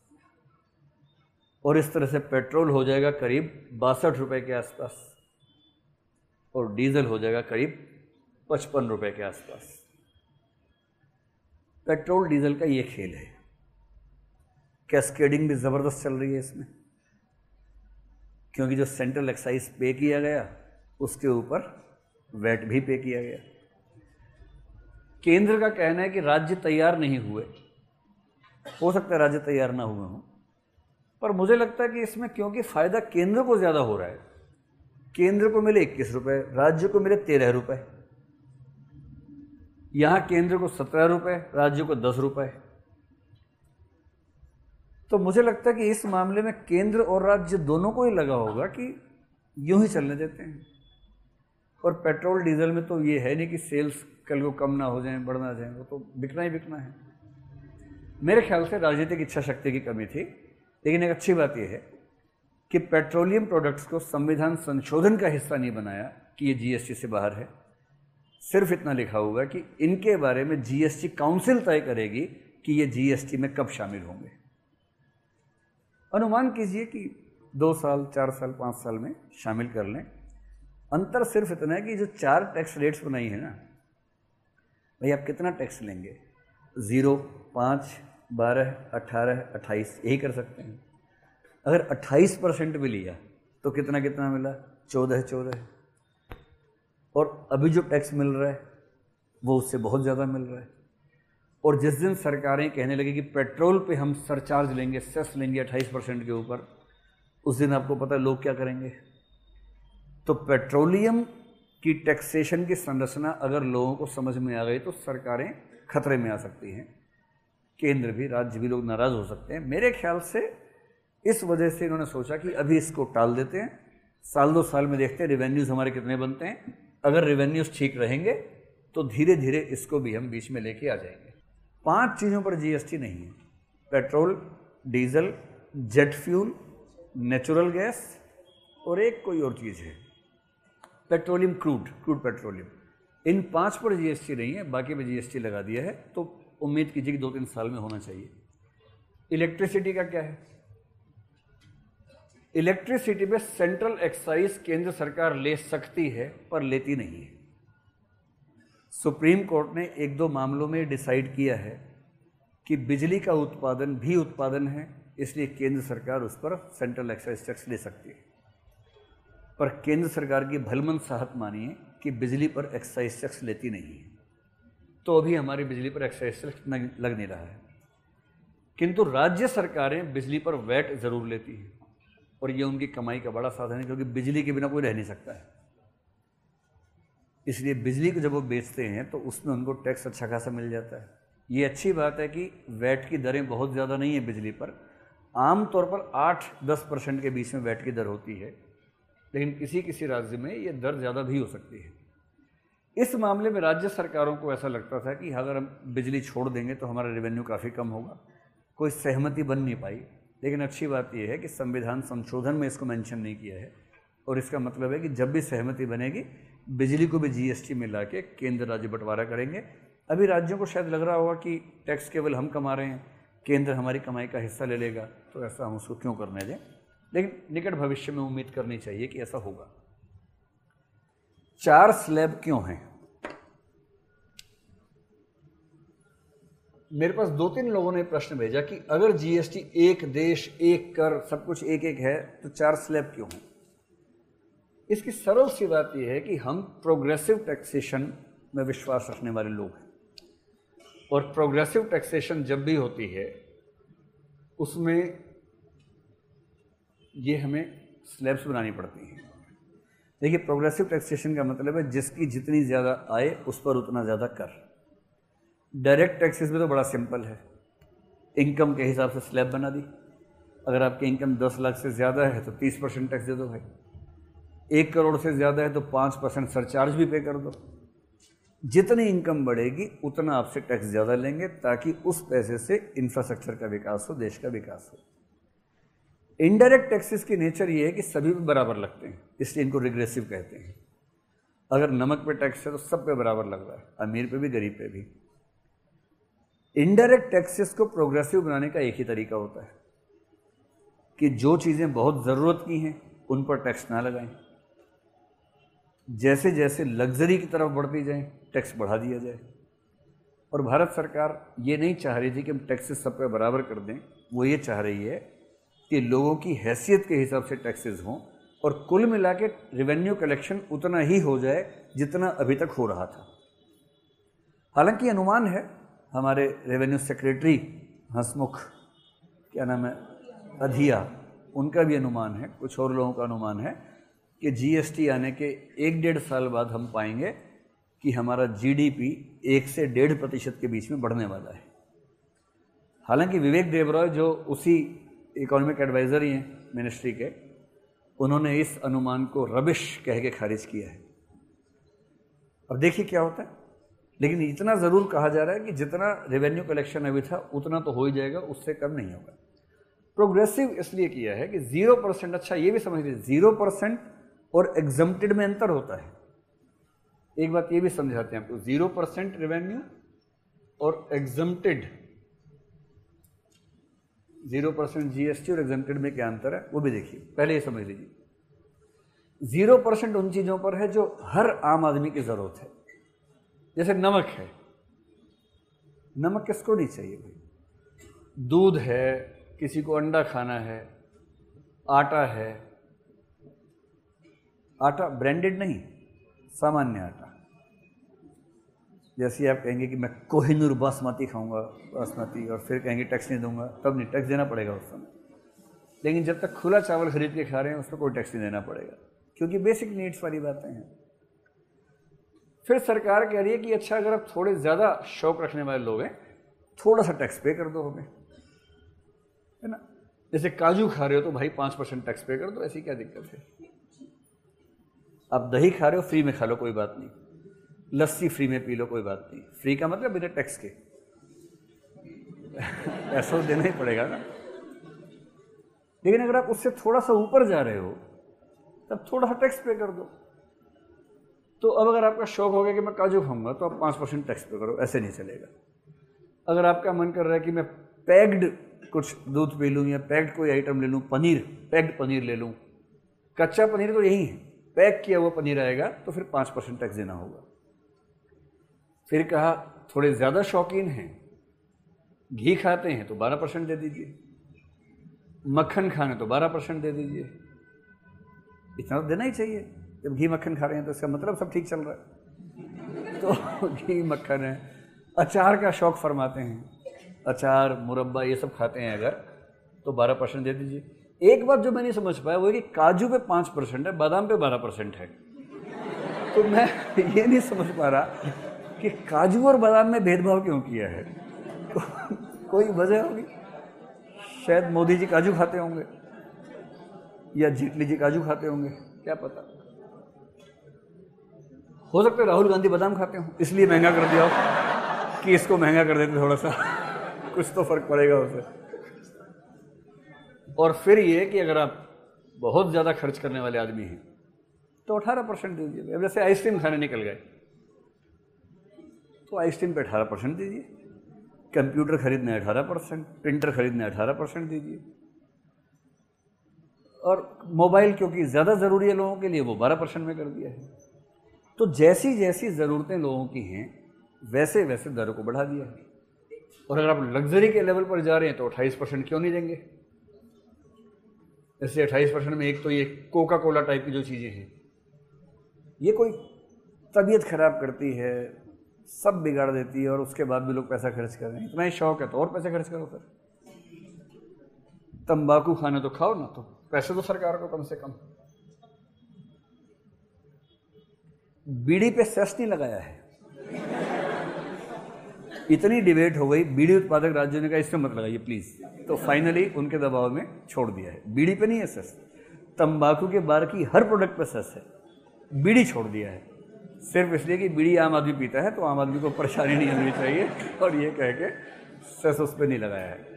तो ऐसे आप किसी भी रिजीम पे थोड़ा बहुत तो हो ही सकते हैं। अट्ठाईस परसेंट जैसे कार खरीदेंगे तो अट्ठाईस परसेंट टैक्स देना पड़ेगा। और मज़े की बात क्या है? अट्ठाईस परसेंट टैक्स उसके ऊपर फिफ्टीन परसेंट सेस देने के बाद भी जो साठ लाख रुपए की कार थी, वो कल ही कल में छः से आठ लाख रुपए सस्ती हो गई है। सिर्फ़ इसलिए कि कैस्केडिंग खत्म हो गया। अब टैक्स केवल वैल्यू एडिशन पे है। इतना इतना अंतर है। लगभग सारे गुड्स सस्ते होने वाले हैं, बहुत कम को छोड़कर। ऐसे ही मुझे लगता है विकलांगों के सामान, मैंने पढ़ा नहीं है इसके बारे में पर मेरा अनुमान है कि जो आप कह रहे हैं कि टैक्स बढ़ गया है, वो ऐसा दिख रहा होगा। एक बार ज़मीन पे देख लीजिए कि रियल वैल्यूज़ कम हुई हैं या बढ़ी हैं, पर मैं इस बात से सहमत हूँ, विकलांग व्यक्ति का कोई भी सामान है तो बेहतर है कि ज़ीरो परसेंट होना चाहिए, इसमें हमारी सहमति है। और मुझे लगता है कि सरकार भी जीएसटी काउंसिल हर महीने दो बार बैठती है आजकल लगभग। तो जैसे जैसे ये ऑब्जेक्शन आएँगे लोगों की तरफ़ से तो हो सकता है कि अगली मीटिंग में इन चीज़ों पर बात करें और कोई समाधान निकाल ले। कंपोजिशन स्कीम एक समझ लीजिए, ये एक मेजर हिस्सा है। और जिन व्यक्तियों को जीएसटी से दिक्कत है, उनके लिए एक उपाय है, आसान उपाय है। अगर आपके घर में, परिवार में कोई दुखी हो जीएसटी से कि अब क्या होगा, उसको आप कहना डरने की ज़रूरत नहीं कंपोजिशन स्कीम लो चैन के नींद सो। डरने की ज़रूरत नहीं देखिए, मैं कंपोजिशन स्कीम से पहले एक और स्कीम समझाता हूँ। एक शब्द है थ्रेशोल्ड लिमिट अब बस हम आखिरी पाँच मिनट की चर्चा कर रहे हैं और उसके बाद आपकी छुट्टी होने वाली है।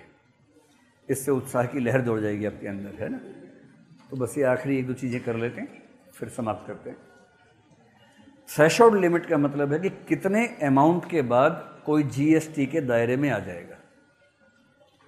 सरकार ने स्पष्ट कर दिया है कि जिस व्यक्ति का टर्नओवर 20 लाख रुपए से कम है टर्नओवर का मतलब कमाई नहीं प्रॉफिट नहीं टोटल सेल्स साल भर में उसने कितना बेचा सामान, ये अगर 20 लाख का है तो टर्नओवर ये होता है, ठीक है? जैसे जूता बेचने वाला एक व्यक्ति है, उसने सौ रुपए की दर से जूते खरीदे बहुत सारे, दो सौ की दर से बेच दिए। तो जो बेचा दो सौ की दर से, वो जितना पैसा है, उसमें खरीदने वाला हटाना नहीं है हटाएँगे तो इनकम निकल जाएगी। टर्नओवर का मतलब कुल सेल्स किस लेवल पे आपकी जाती है? अगर 20 लाख से कम टर्नओवर है तो उस व्यक्ति को जीएसटी में रजिस्ट्रेशन की ज़रूरत नहीं है। उसको जीएसटी आई एन की ज़रूरत ही नहीं है। उसकी चॉइस है। उसको शौक हो तो करवा ले, कोई दिक्कत नहीं।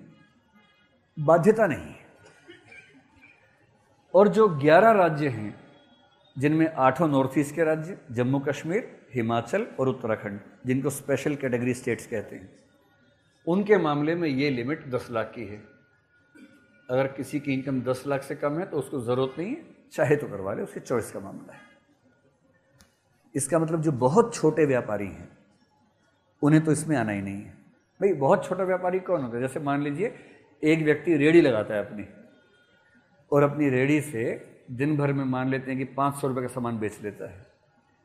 अब उस पाँच सौ के सामान का मतलब हो कि महीने का पंद्रह हज़ार हुआ। और पूरे साल का देखेंगे तो उसका कितना, अठारह मतलब एक लाख अस्सी हज़ार के आसपास हुआ। अब उस व्यक्ति को जीएसटी के चक्कर में नहीं पड़ना है। बीस लाख तक नहीं पड़ना है। अगर कोई व्यक्ति एक दिन में दो हज़ार का सामान बेच रहा है तो साठ हज़ार हुआ एक महीने का। साठ हज़ार का मतलब सात लाख बीस हज़ार हुआ।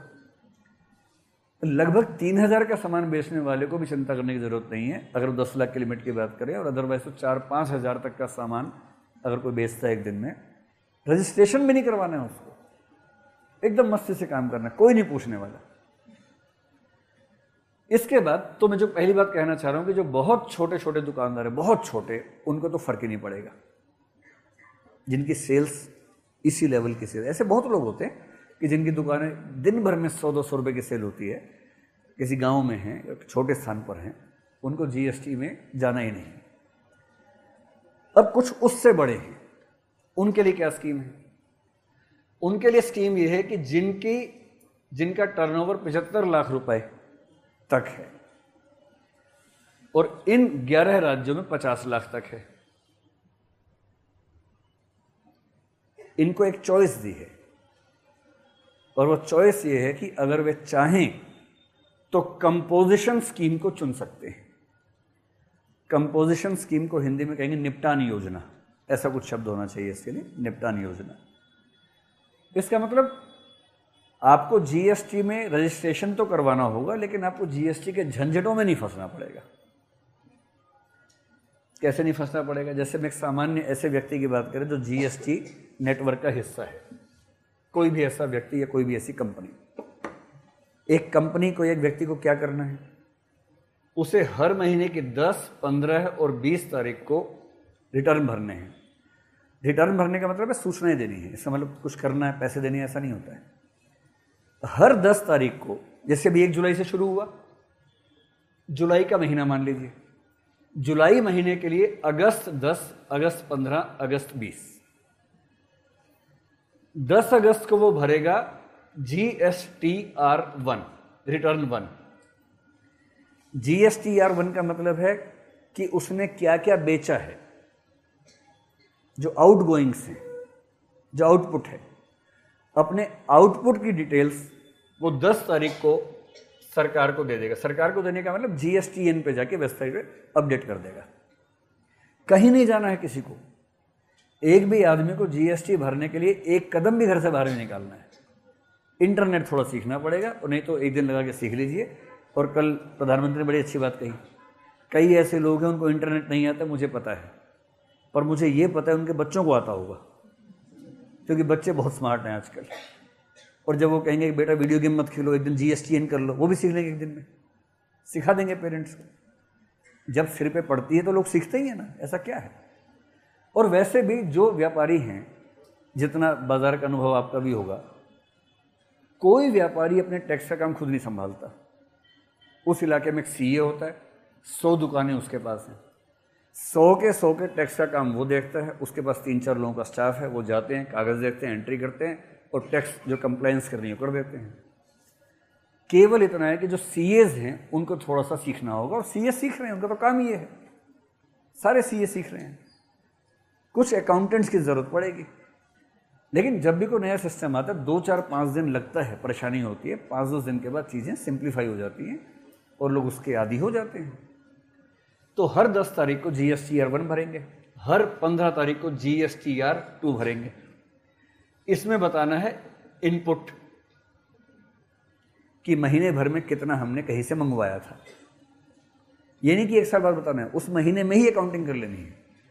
और 20 तारीख को G S T R three भरेंगे रिटर्न थ्री ये पूरे महीने का हिसाब होगा। पूरे महीने में कितना इनपुट कितना आउटपुट कितना टैक्स बनता है पे करने वाला। जब आप उसमें लिखेंगे कितना इनपुट कितना आउटपुट वहाँ से चालान छप के आ जाएगा। अगर आप चाहते हैं कि बैंक में जाके टैक्स पे करेंगे तो एक चालान प्रिंट हो जाएगा। उसमें सारे कोड लिखे, आप केवल बैंक में जाएँगे, पैसा देंगे या चेक देंगे, अपने आप टैक्स पे हो गया। टैक्स पे करने के लिए कहीं नहीं जाना है बैंक में जाना है बस अपने। और उससे भी आसान है। जैसे ही आएगा, आपका बैंक अकाउंट लिंक हो जाएगा इसके साथ। वो पूछेगा, इतना अमाउंट है, आपके इस बैंक अकाउंट से क्या निकाल लिया जाए? आप यस करेंगे, आपके अकाउंट से सरकार के खाते में पैसा चला गया। ना कहीं आना है, ना कहीं जाना है। अगर आप चाहें कि ई कॉमर्स नहीं करूँगा ई पेमेंट नहीं करूँगा तो आप चालान प्रिंट ले लीजिए बैंक जाके पे कर दीजिए एक महीने में तीन चालान हैं, और इसका मतलब साल में होगा छत्तीस चालान।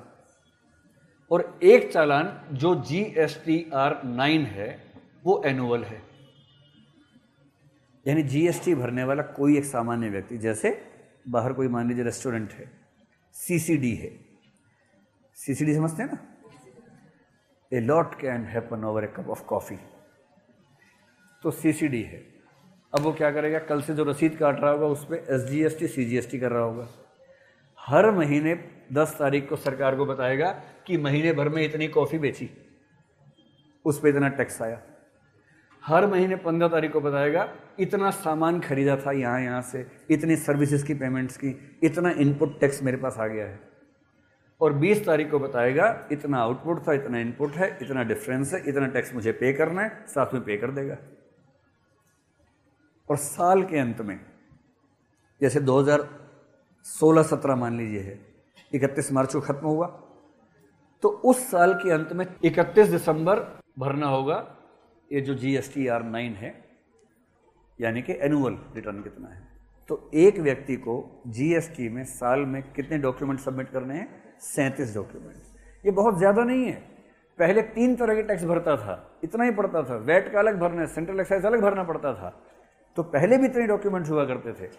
अब यह है कि एक ही वेबसाइट खोलनी है। पहले कई वेबसाइट खोलनी पड़ती थी। कई तरह के अफसर आते थे। अब एक ही तरफ़ से अफसर आएँगे।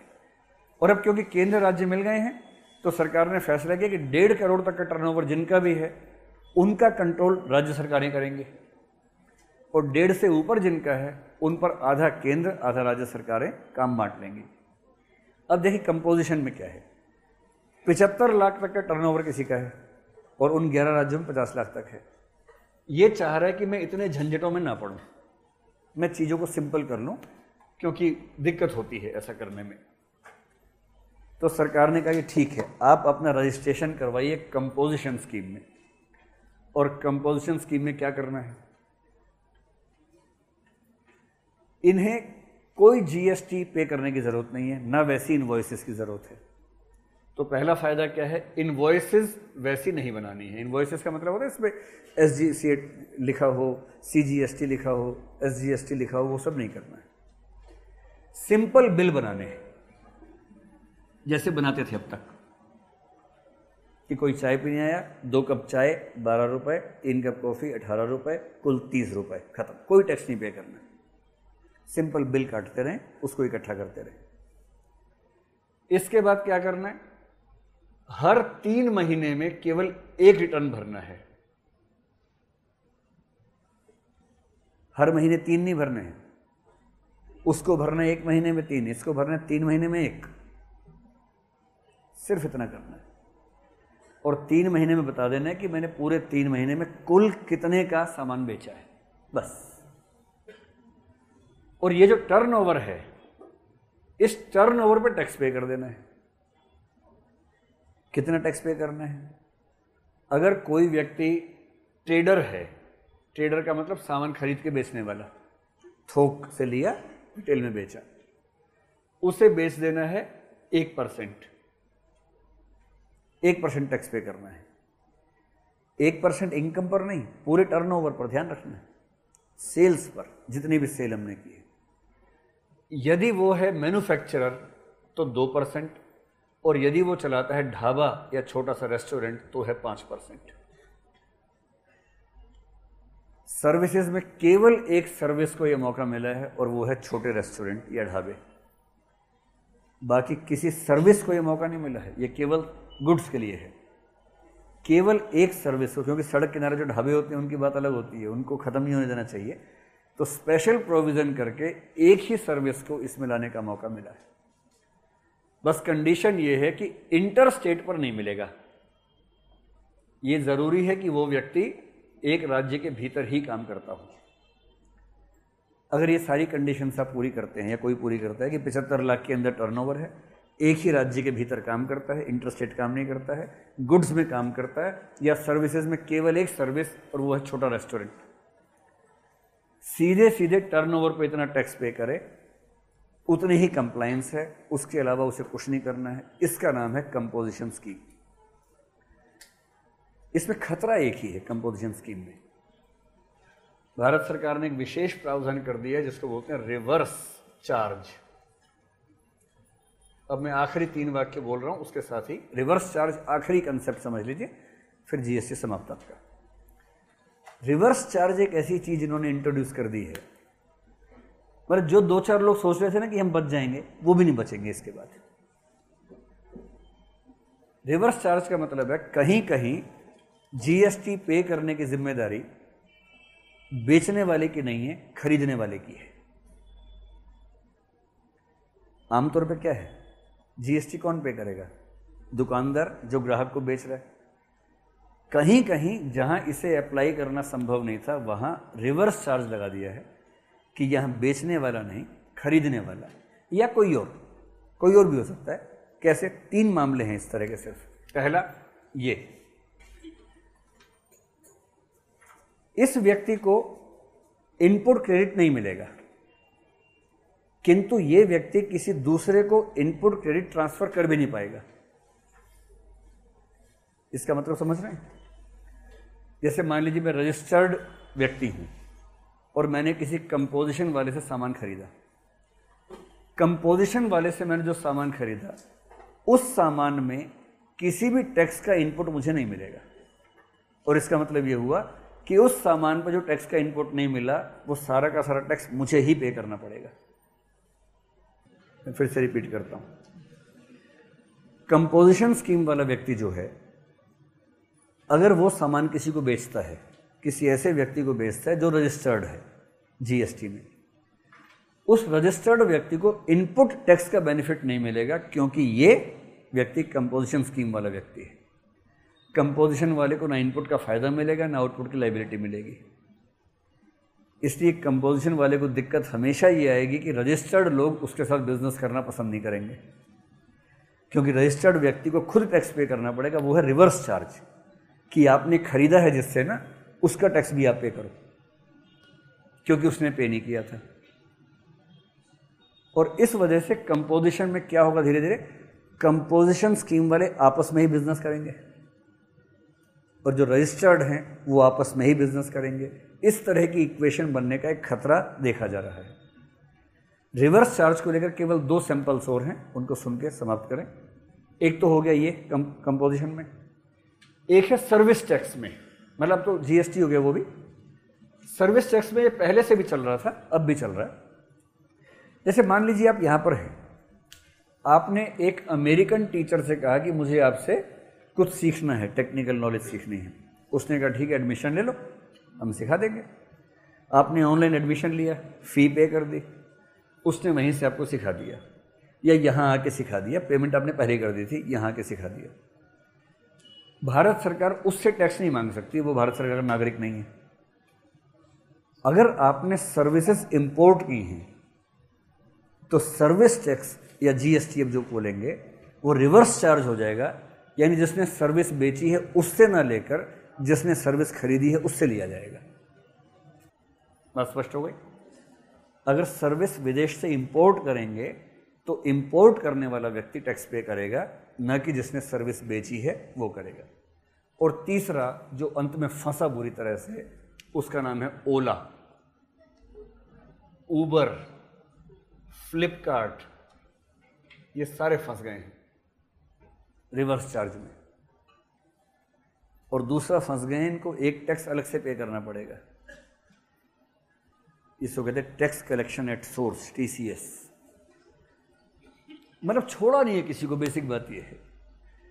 जो जो लोग धूमधाम से बिना टैक्स दिए जीवन जी रहे थे, उन सबकी ज़िंदगी में आग लगा दी है ठीक तरीके से। और अभी सब पचा नहीं पा रहे, इसलिए बहुत गुस्से में आग लगा देंगे, ये कर देंगे, उससे कुछ होना वोना है नहीं। छः महीने होते होते लोग एक्सेप्ट कर लेते कि अब कोई चारा नहीं है। जैसे कोई मर जाता है ना घर में तो लोग छः महीने मानते ही नहीं कि मर गया है। बोलते, पापा, अरे, पापा तो है नहीं। छः महीने ऐसे होता है। छः महीने बाद बोलना बंद कर देते हैं। एक साल बाद आदत पड़ जाती है। दो साल बाद भूल ही जाते हैं पापा को। इसमें भी क्या होगा? अभी बंद मत कीजिए आखिरी बार बच्ची है। इसमें भी क्या होगा? छः महीने लोग उछलेंगे, कूदेंगे, फिर एक्सेप्ट करेंगे। दो साल बाद भूल ही जाएँगे कि जीएसटी नहीं था किसी ज़माने में। ओला का क्या होगा? ओला ने बुकिंग ली कस्टमर की। कस्टमर बैठा टैक्सी में। और कस्टमर ने टैक्सी को पे कर दिया। कस्टमर ओला से नहीं मिला टैक्सी वाला भी ओला से नहीं मिला, पर ओला ने दोनों को मिला दिया, क्योंकि ई कॉमर्स है ई कॉमर्स वेंचर है। तो ओला वाला बिना टैक्स दिए खूब आनंद, खूब मज़े में था। अब सरकार ने रिवर्स चार्ज कर दिया है, और रिवर्स चार्ज का मतलब है कि टैक्सी वाला इससे सर्विस टैक्स जीएसटी लेगा या नहीं लेगा, हमें नहीं पता। हम ओला वाले से पूरा का पूरा जीएसटी वसूलेंगे। ये उसकी ज़िम्मेदारी है कि इस पूरी ट्रांजैक्शन का जीएसटी सरकार के पास जमा करे और अगर ले सकता है तो अपने कस्टमर से वसूल ले। लेकिन सरकार तो ई कॉमर्स प्रोवाइडर से ये भी लेगी और साथ में टैक्स कलेक्शन एट सोर्स लेगी ताकि कोई ये ना कहे कि बाद में देंगे, पहले ही ले लेना है उससे टैक्स